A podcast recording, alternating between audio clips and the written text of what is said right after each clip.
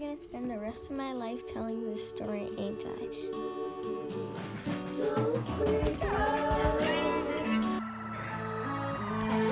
We know the dangers of one person using it.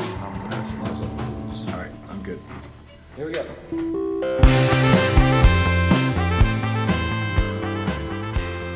Hello, and welcome to this episode of The Meadow. I'm your host, Joseph Carver. The Meadow is where we go to speak about all things innovation in independent schools. This week, I sat down with Sarah Hanawald, the Assistant Head of School Professional Development and New Programs at One Schoolhouse. Sarah and I talk about her history of supporting independent schools, her time as the Executive Director of the Association of Technology Leaders in Independent Schools, innovation, and what we still have to learn about remote learning. It was a blast catching up with Sarah. I hope you enjoy this episode of The Meadow.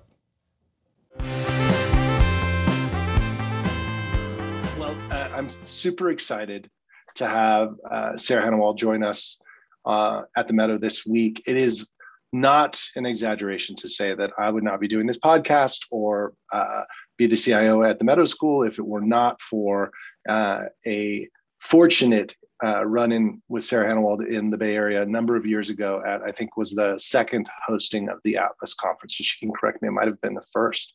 Um, but she's been an absolute uh, uh, lightning uh, rod for for innovation in independent schools and has been uh, a great mentor for a countless number of technology directors and CIOs and heads of schools around the country. So we're really fortunate to have her here. And so thanks, Sarah. Thanks for coming along. Well, Joseph, thank you so much for having me. And just hearing you say that just warms my heart because that is the one thing that I have always wanted to do is feel like the generation that came behind me. I know I make myself sound like I'm 80 already, but um, the next generation of tech directors to not have to go through some of the, oh, wait, what does that mean that I had to go through as an early career tech director when they were definitely inventing independent school technology while we were buying it?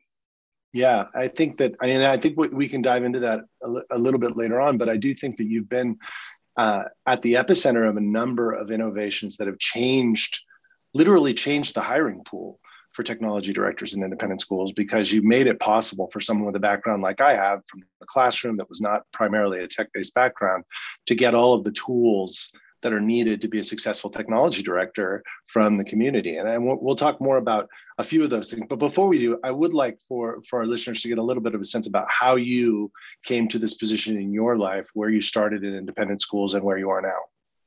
Sure. And you're going to laugh because the the way I became a school an independent school tech director was I was working at an independent school and I was a learning specialist. And as independent school contracts, a lot of people will laugh when they hear this. I had a 93% contract of, of full time employment with the way it was put together, but I could pick up the extra 7% if I would keep my eye on the purple iMacs that were all in this other room. and I said, sure, because I had been on the literary magazine in college and I knew a little bit about PageMaker, and that made me an expert at this point in time.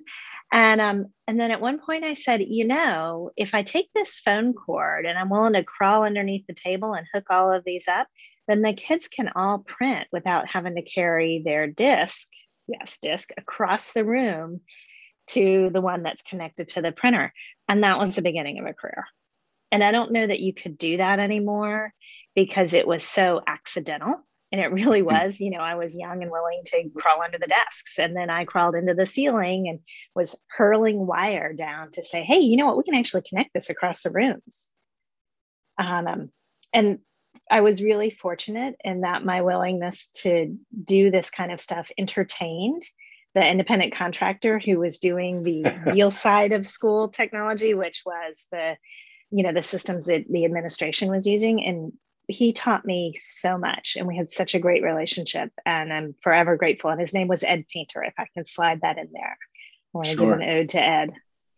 So it's it's funny that you say that but i mean you you and i both know that if you go back a generation of technology directors in independent schools the stories about how they ended up in those spots are so varied and so uh, fortuitous you know just being in the right place at the right time or having a real interest But the other thing that seems like a recurring theme in those stories is a lot of those independent schools were working with uh, managed services partners to begin with. So they started mm-hmm. with somebody from the outside um, supporting their schools. And either over time, that outside person was hired and became an inside person, or someone on the inside ultimately um, took over those roles in, in most instances. And I think it's because schools grew and started to recognize that having someone that was a part of the culture and the actual teaching community was so critically important to the success of using technology in the classroom. Does I mean, does that track as sort of the way that it evolved for you?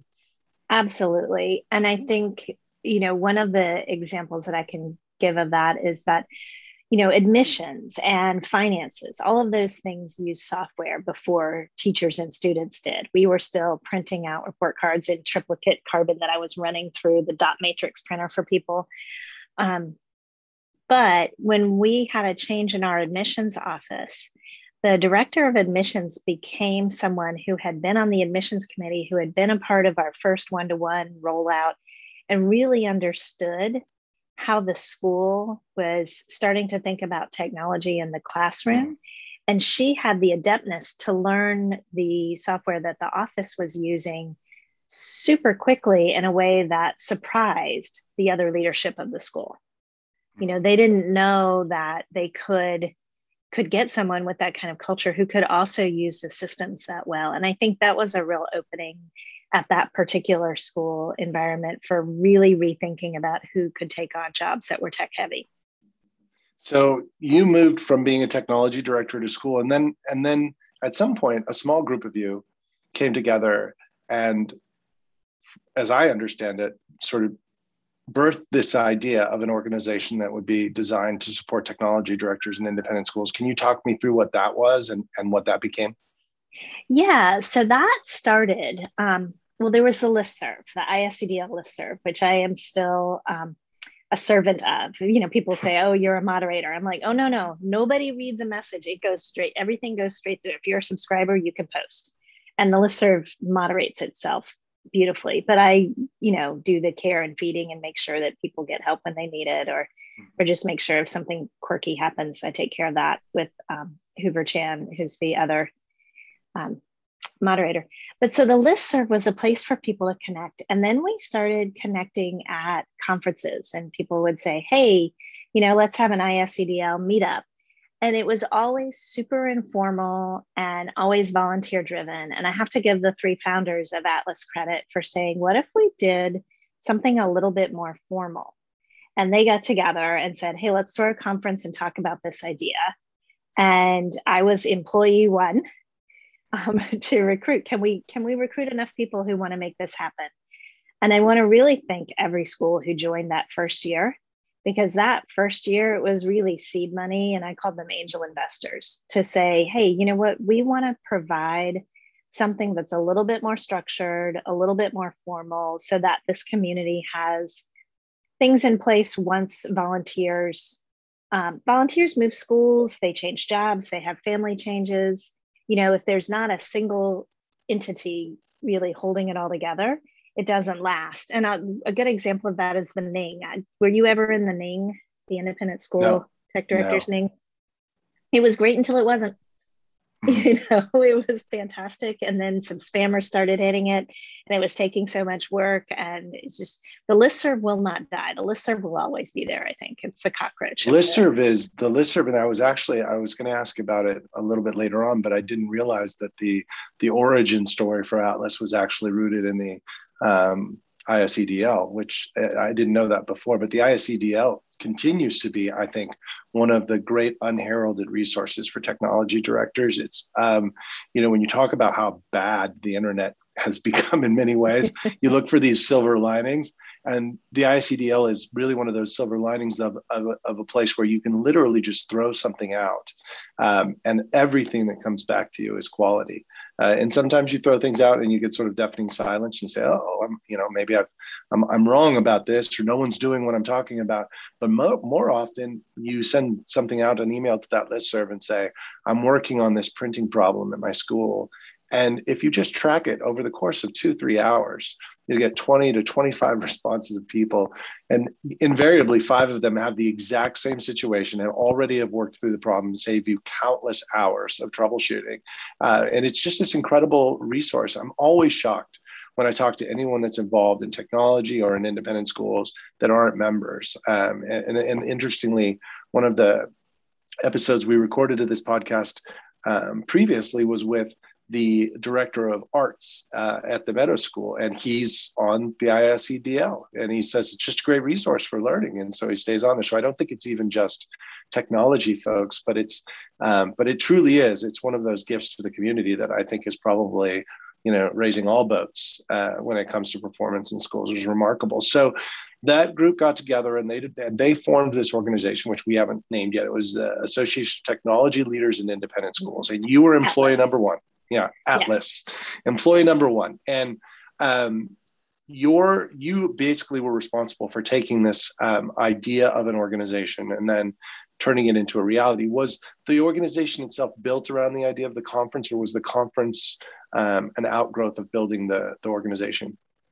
So i think and i'm going to have to say that i think because i was not a part of the let's have a conference conversations that started. 1st mm-hmm. it was three bay area or California tech directors who said, let's see if this has any legs. And they put out on the list serve, does anybody want to get together? And let's talk about this. And do we want an organization? And it just flew. I think it was yeah, yeah. awesome timing, forceful personalities, a compelling idea. And there's a sense of fairness too. When you think about associations in the independent school community, tech directors were being left out the hmm. techies. Mm. You know, they were supposed to figure out their corner of CoSN or their corner of ISTE, both of which are fabulous organizations. But, you know, if you're really focused on public school districts, then independent schools are somewhere around nine to 10% of all American students are in an independent school. And mm-hmm. you just don't have the, the heft to influence yeah, those kinds of communities. It's interesting that you say the forceful personalities too, because I am I remembering correctly? Is the is the San Francisco conference the first ATLIS conference, or mm-hmm. was that the second? Okay, so that was that, the first one. That was the first conference. So that's where I, I, went. I attended. I came from Miami and flew to the Bay Area to see it, and I very clearly Good remember. See, yeah, I think I was the furthest away. I think they did something that at the conference where it was like, let's figure out who traveled the furthest. Maybe there was somebody from New York too, but um, but I remember the, you know, I remember the people that I met at that time, you know, at that conference, Gabe Lucas, Peter, uh, Kelsey, you, those folks, you're right that I never really had put it all together, but there really are a ton of charismatic personalities. And it probably had a lot to do with how quickly membership grew was that those were the sort of faces immediately people were like, oh, these are, you know, I want to be a part of this. And it does seem like it just exploded. Um, I've been, a huge um, advocate of what was formerly called um, the ECAT-D, uh, which I think mm-hmm. has its own new name now. And for you know, for listeners, you can't see, but Sarah's wearing the ECAT-D shirt from the year that I was in um, the cohort. But it was the early and career, early career aspiring mm-hmm. technology director cohort, right? Yes. And were you involved in the establishment of that program? Yep, that was my baby, mm-hmm. and mm-hmm. I knew. Okay, confession. I don't know if you'll edit this out or not. It's a little Maybe, we'll off of NAIS's aspiring heads, right? If you were an mm-hmm. aspiring or early career tech director, this was designed to be for you. And we wanted to do the blended model where we had some in person. But the key thing to me was the mentorship, because when I was early in my career, I really struggled to find anybody who knew what I was trying to do who also knew schools. Mm-hmm. And I ended up with an informal network. And um, Karen Dowse and Connie White were my two mentors wow. when I first started. And we were, we thought, the only women who were tech directing at an independent school anywhere. Yeah. Um, and I've since learned that there were more, but we were we were hard to find in that networking. The who do you call when you don't want to put it on the list serve because you know you're going to sound like you're whining, or you really want a more nuanced conversation than you want a Q and A. Mm-hmm. So that was really important to me. And then what happened is the number of people who volunteered to mentor was overwhelming. I had to tell some of them, I'm sorry, could you do it next year? And, you know, and even thought about, could somebody have two mentors? And I was like, no, that's a terrible idea. Um, but so that was, but you want to capture like the lightning in a bottle when you have all those people who want to be a part of it. It's hard to say no. Yeah. And people wanted to give back. And I got these heartfelt emails halfway through the year of, um, this has made me sign on for a couple more years you know, from someone who said I was about to retire and instead I'm going to stay because I'm more interested in my profession now. So, so my experience as, as part of the cohort was um, it was basically a year long cohort of working with incredible, incredible leaders around the country from independent schools. Um, and I met and um, developed relationships with people that I still, um, you know, when I see an email post to the, the ISEDL from them, I open it up immediately because I just know Jack Hardcastle is going to have the right answer the second he mm-hmm. posts. And so I know those things. So I met and worked with all those people. And then the program, um, basically the, the sort of anchor of the program was this week that we, we spent together just short of a week um, in Northern California. Um, at Stevenson, I believe it was, is the school. Is yes. that right? Uh, and it was mm-hmm. a beautiful, beautiful Beach. campus. And Pebble yeah. Beach, that's right. Uh, and there we were. There were, um, I don't know, maybe 15 of us, and we spent this sort of four day period just getting I mean, every minute of it was was a direct tutorial on how to do this job. And I look around the room, and if I think about it now, those are people that I'm definitely still in contact with. So there's there are when I when I left my previous job to to come uh, to take the CIO role, one of the charges I was given was, do you know anyone that you think could could fill this role and really fit. And the yeah. very first person that came to mind was somebody from my cohort. And the second and third people that were external candidates also came from my cohort. And then the person who ended up filling that role is one of the four people that I put through the cohort after me. So so employees that worked in my department um, so I'm now on, I think, our fourth person who's gone through. It's changed its its name since then, um, but it's still a, a, really invigorating and great experience. Um, so I've been a huge fan of it, and I and I think I've said, you know, before that there's no way that I could have navigated the the waters of becoming a technology director from my background if it weren't for a combination of the ISEDL, ATLIS, and then the relationships that I built as a, as a result of those things. One of the things that I think goes unsaid a lot is that at the beginning of this conversation, we identified that schools really wanted to, to prioritize culture with their technology people. They wanted to make sure they had somebody who aligned with mission. It's really challenging to find people that had a combination of those things. There's not a Sarah Hanawald around every corner, but the program through ATLIS made it the, the, the program made it so that schools could literally just talent seek. They could say, We've got an English teacher who is a rock star and shows a ton of potential as a leader and is interested in IT and has a background in publishing or those things. We're going to enroll them in this program and give them a year to get the tools that they need. And then, and, and so it, it exploded the hiring pool for these jobs mm-hmm. and, and meant that it was no longer about having a degree in networking that that was first. And I I mean, I, listen, a degree in you know any of the IT degrees are valuable, obviously incredibly valuable. But it just gave schools an opportunity to really look for the right person without putting that skill set so far ahead. Um, and so I think it I think it changed the way that technology works in independent schools. I, I don't think it's an overstatement to say it's changed how technology is emerging outside independent schools. So it's an incredible contribution that you and those founders have made to the work that that we're all doing now. So I, I mean, I, I don't want to spend all 30 minutes telling you how great it is, but I do want you to know that I think that it's, and for people who are listening that aren't familiar with any of these organizations, um, including the one we're going to talk about next, you should look for it. Uh, so your time at ATLIS comes to an end and you move on to One Schoolhouse. Tell me about One Schoolhouse and what you do for them. So, One Schoolhouse is a really interesting um, organization, and it started with four girls' schools who had students who wanted to take classes that they could not provide on campus. And so they were looking at online options and were really dismayed because they weren't up to the caliber of courses that they were teaching at their schools. And so these four schools got together and ponied up enough money to hire an online teacher who was a teacher at one of the schools who they could teach how to teach online. And they wanted to provide online courses that were at that standard. And it sort of exploded from there right? It started as online school for girls.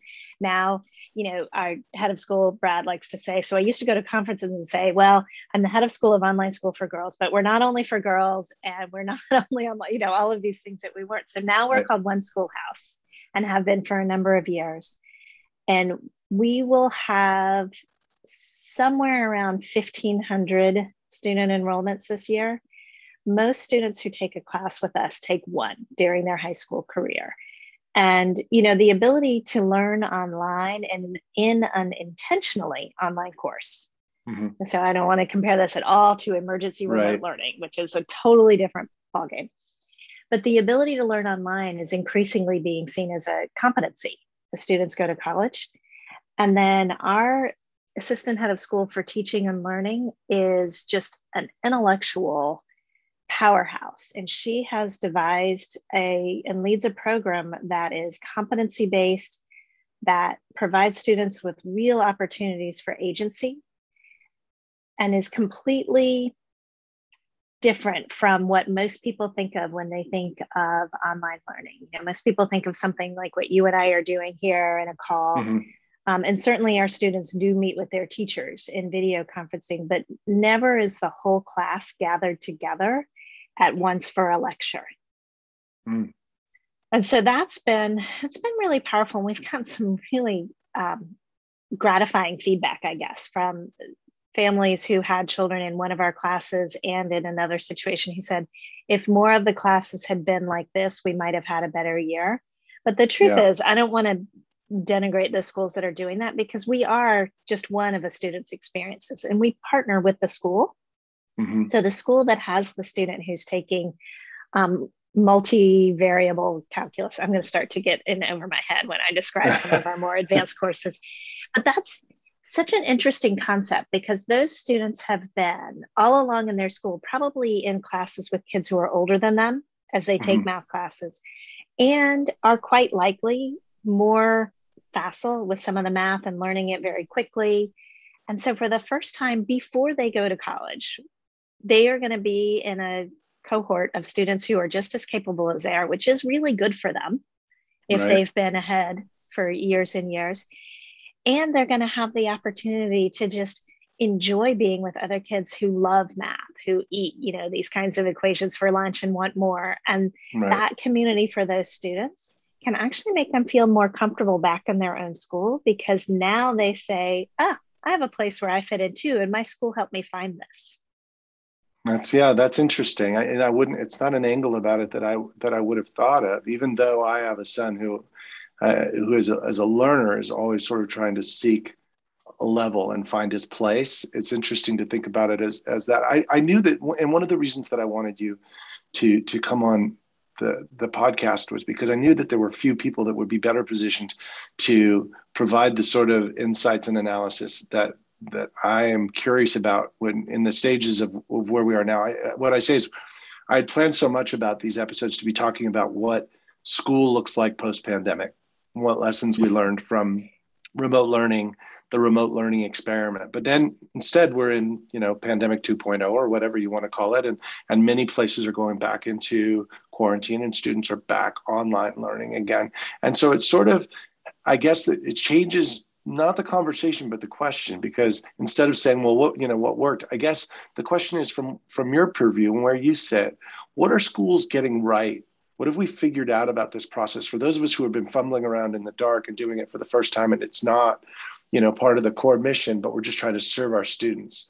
What did we learn in that first year year and a half that we're doing correctly? And are there any things that you think that that schools should be trying to move away from as part of their uh, as part of their remote learning practices that you've seen?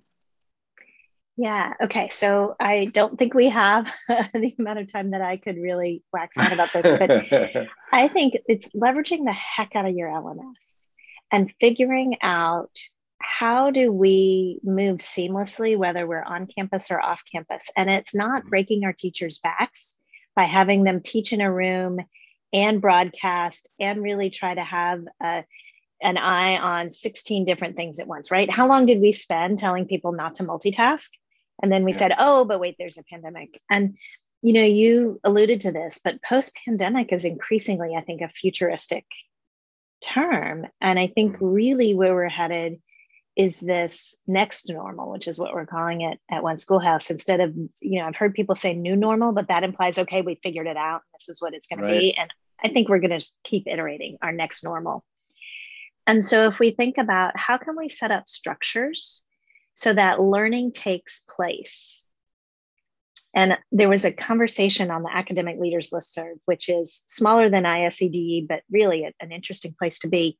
About okay, so if families say we would like to spend a month at our vacation home, and we would like to, con- to have remote learning as an option for that month, you know, what are you going to say? And there, I don't have an opinion on that. Where that's not Right. an issue for me, but it was an interesting conversation, and it is something to think about when if you can do something and you say you won't do you have a really good reason and do you know why you won't and and if you're centering yourself on your culture great Mhm. right so absolutely it is important that every third grader who can be in the room is in the room and that's who we are going to be as a school there that's absolutely valid you live your mission in your Mhm. program when you think about what are ways that you can meet the needs of someone who maybe isn't taking an extended vacation, but who has, oh my gosh, we do all have to quarantine because we're going to be around an elderly relative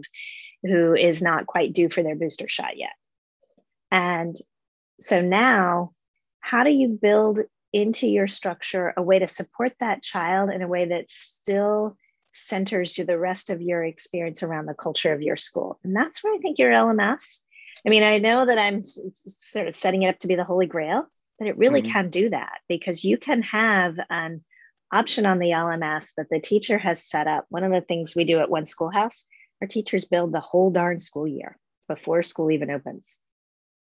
And people say, oh my gosh, I need more flexibility than that. I have to be Right. well they can be you know they can respond to something if you are teaching um, teaching a government class and something happens and they want to respond to that there's a bill or there's something interesting absolutely teachers have the flexibility to do that but the whole school year is posted on the learning management system which means that it's an intentional choice and not a oh no what am i going to do tomorrow Mhm. and that supports the executive functioning of everybody involved in the course Sure.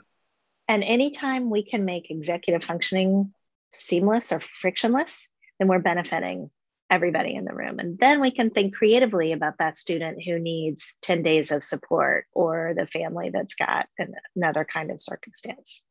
That's great. That's an interesting. Yeah, I hadn't thought of it that way, but it is. It's it's true. It it does support the way that that planning unfolds is to be supportive of some of the most important elements for students in executive function. I I, I thought that it was interesting, I- and maybe it was ambitious of me or trying to turn a, a negative into a positive. But I sort of thought that when we shifted to this remote learning model a year and a half ago, that it was going to, in some ways, expedite some of the change or that um, that you know that Ted Dintersmith and people have talked about in re-envisioning schools. Um, and so I was even a little bit um, rattled when people started just saying we want to get back to normal because it was this euphemism for doing things exactly the way that we did before. Um, and I get that. I get that as a parent. I want my kids to go to school. I want them to have their friends. I want all those things that are normal parts of their daily lives. But I also thought if we rush too quickly back into it, we might lose the opportunity to see those things that we could cast off that we recognize in this time of you know in this difficult time that are maybe not weren't as necessary a part of our culture or our mission.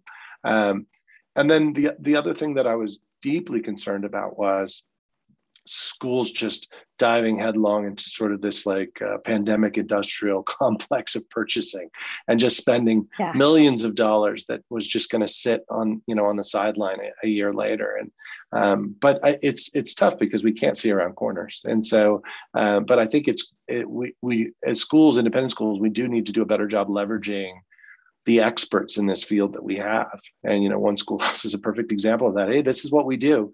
We could probably save you some of those headaches that you're that you're you know that you're heading into when you're first time at, something like a, a remote learning. So, I, I it's interesting because we're you know we do talk we've talked in a lot of these episodes about education during the pandemic. And I mean, I think that that's to be expected given our circumstances. But we recently here um, broke the faculty in a professional development exercise um, into a SWOT exercise and did strengths, weaknesses, opportunities, and threats um, specific brilliant. to our school.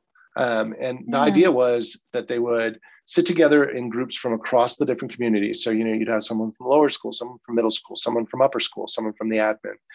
And you would go through the SWOT analysis. And then when you were done with that, you would take those points and address the master plan, the building plan, and say, how closely aligned is our master plan for the future of this campus with what we think are our opportunities and our needs.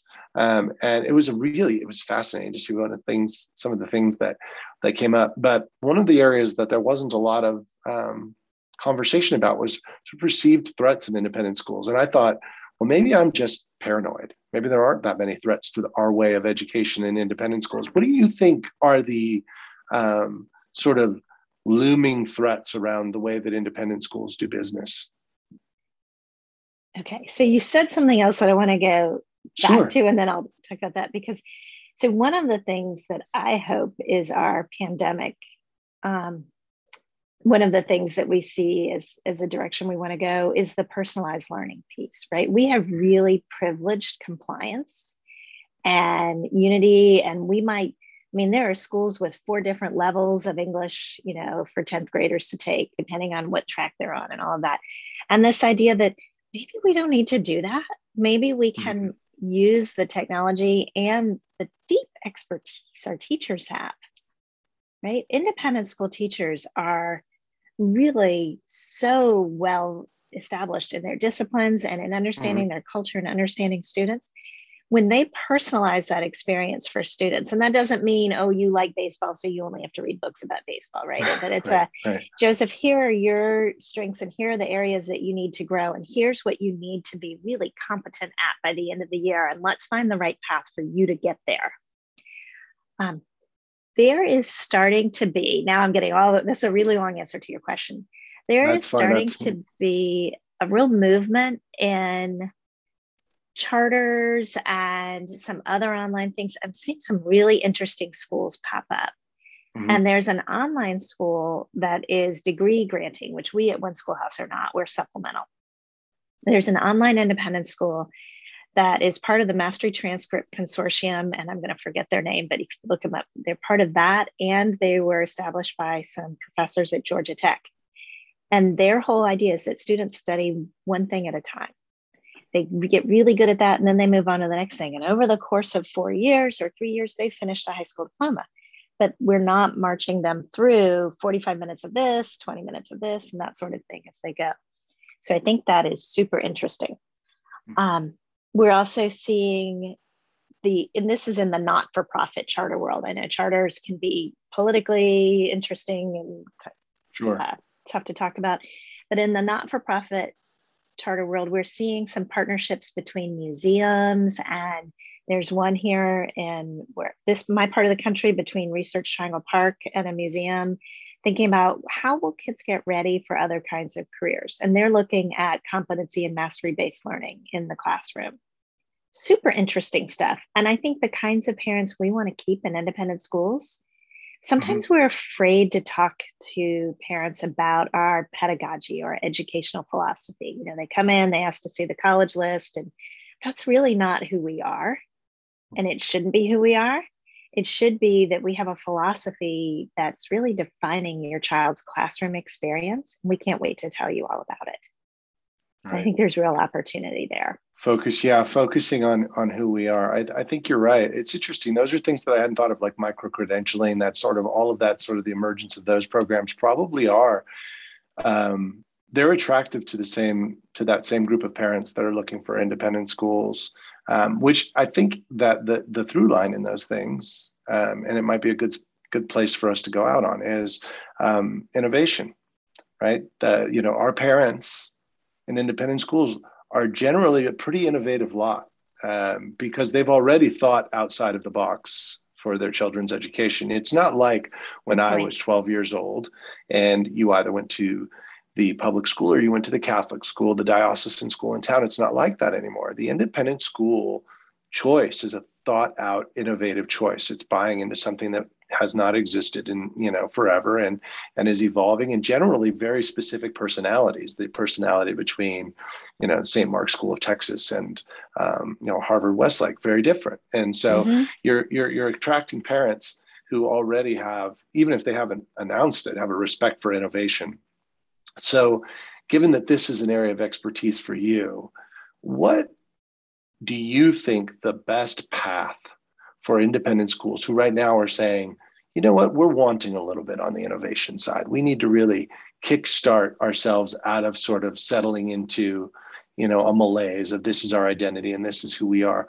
What do you think are really good starting points to sort of start that conversation about innovation? So I think you want to look at what are our really valuable resources that we have right here on campus and in our community that we're not taking advantage of. I did an interview not too long ago on my um, weekly webinar with two history teachers who teach a place based US history course, and they're in Detroit.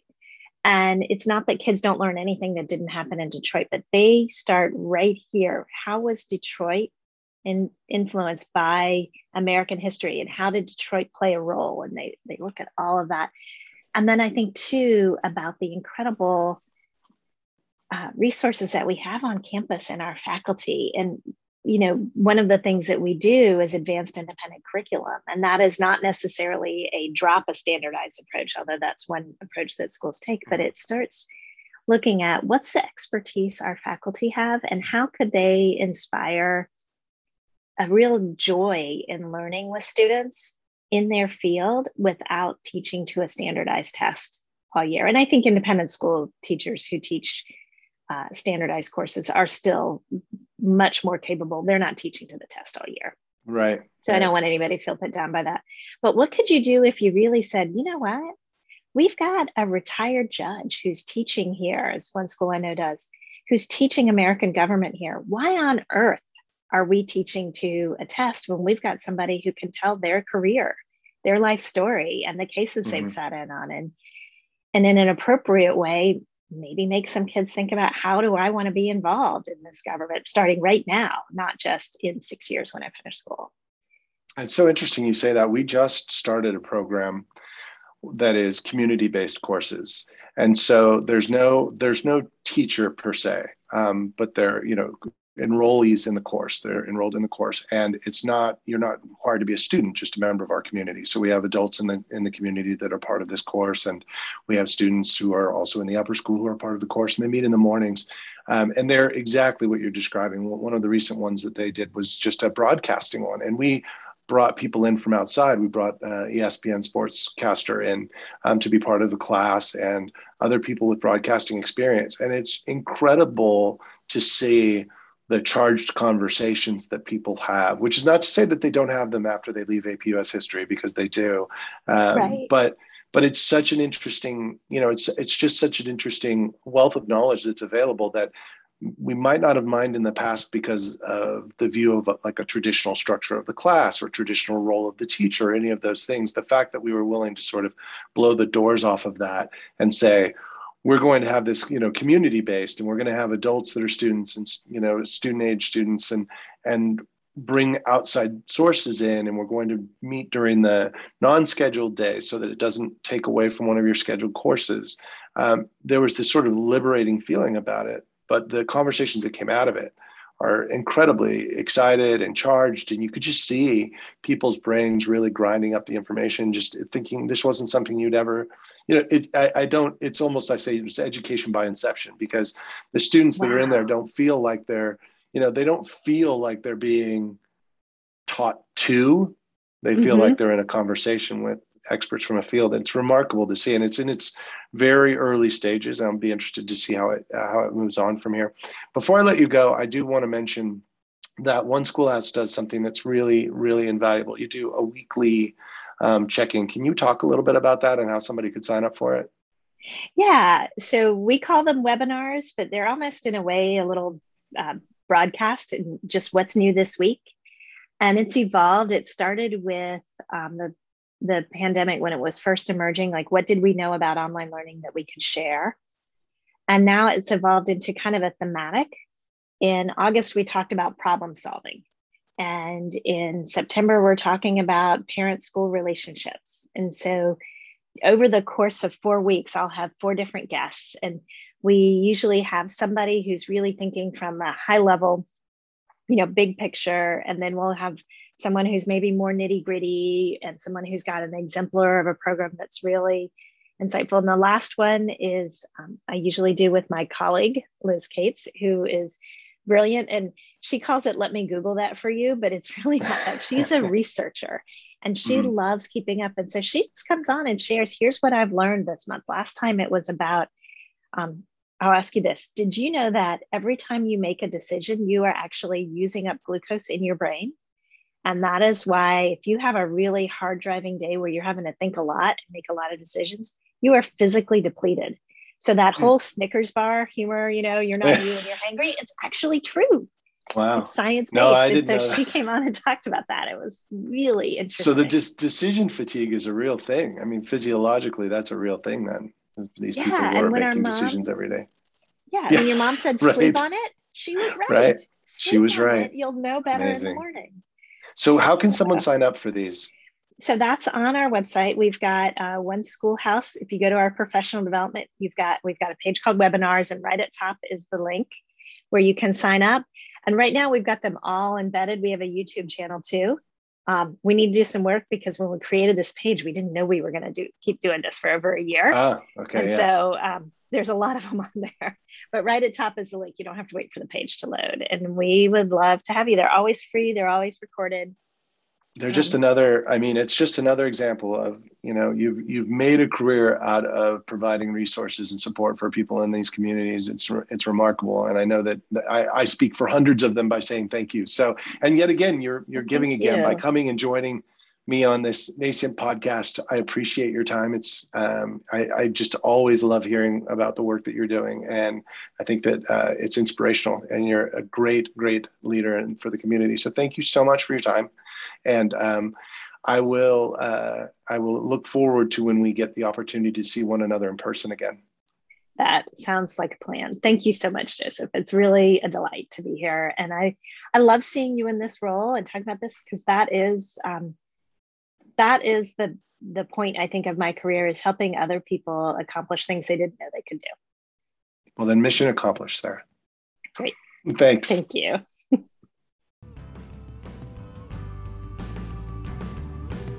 That does it for this week's episode of The Meadow. I'd like to thank my guest, Sarah Hanawald.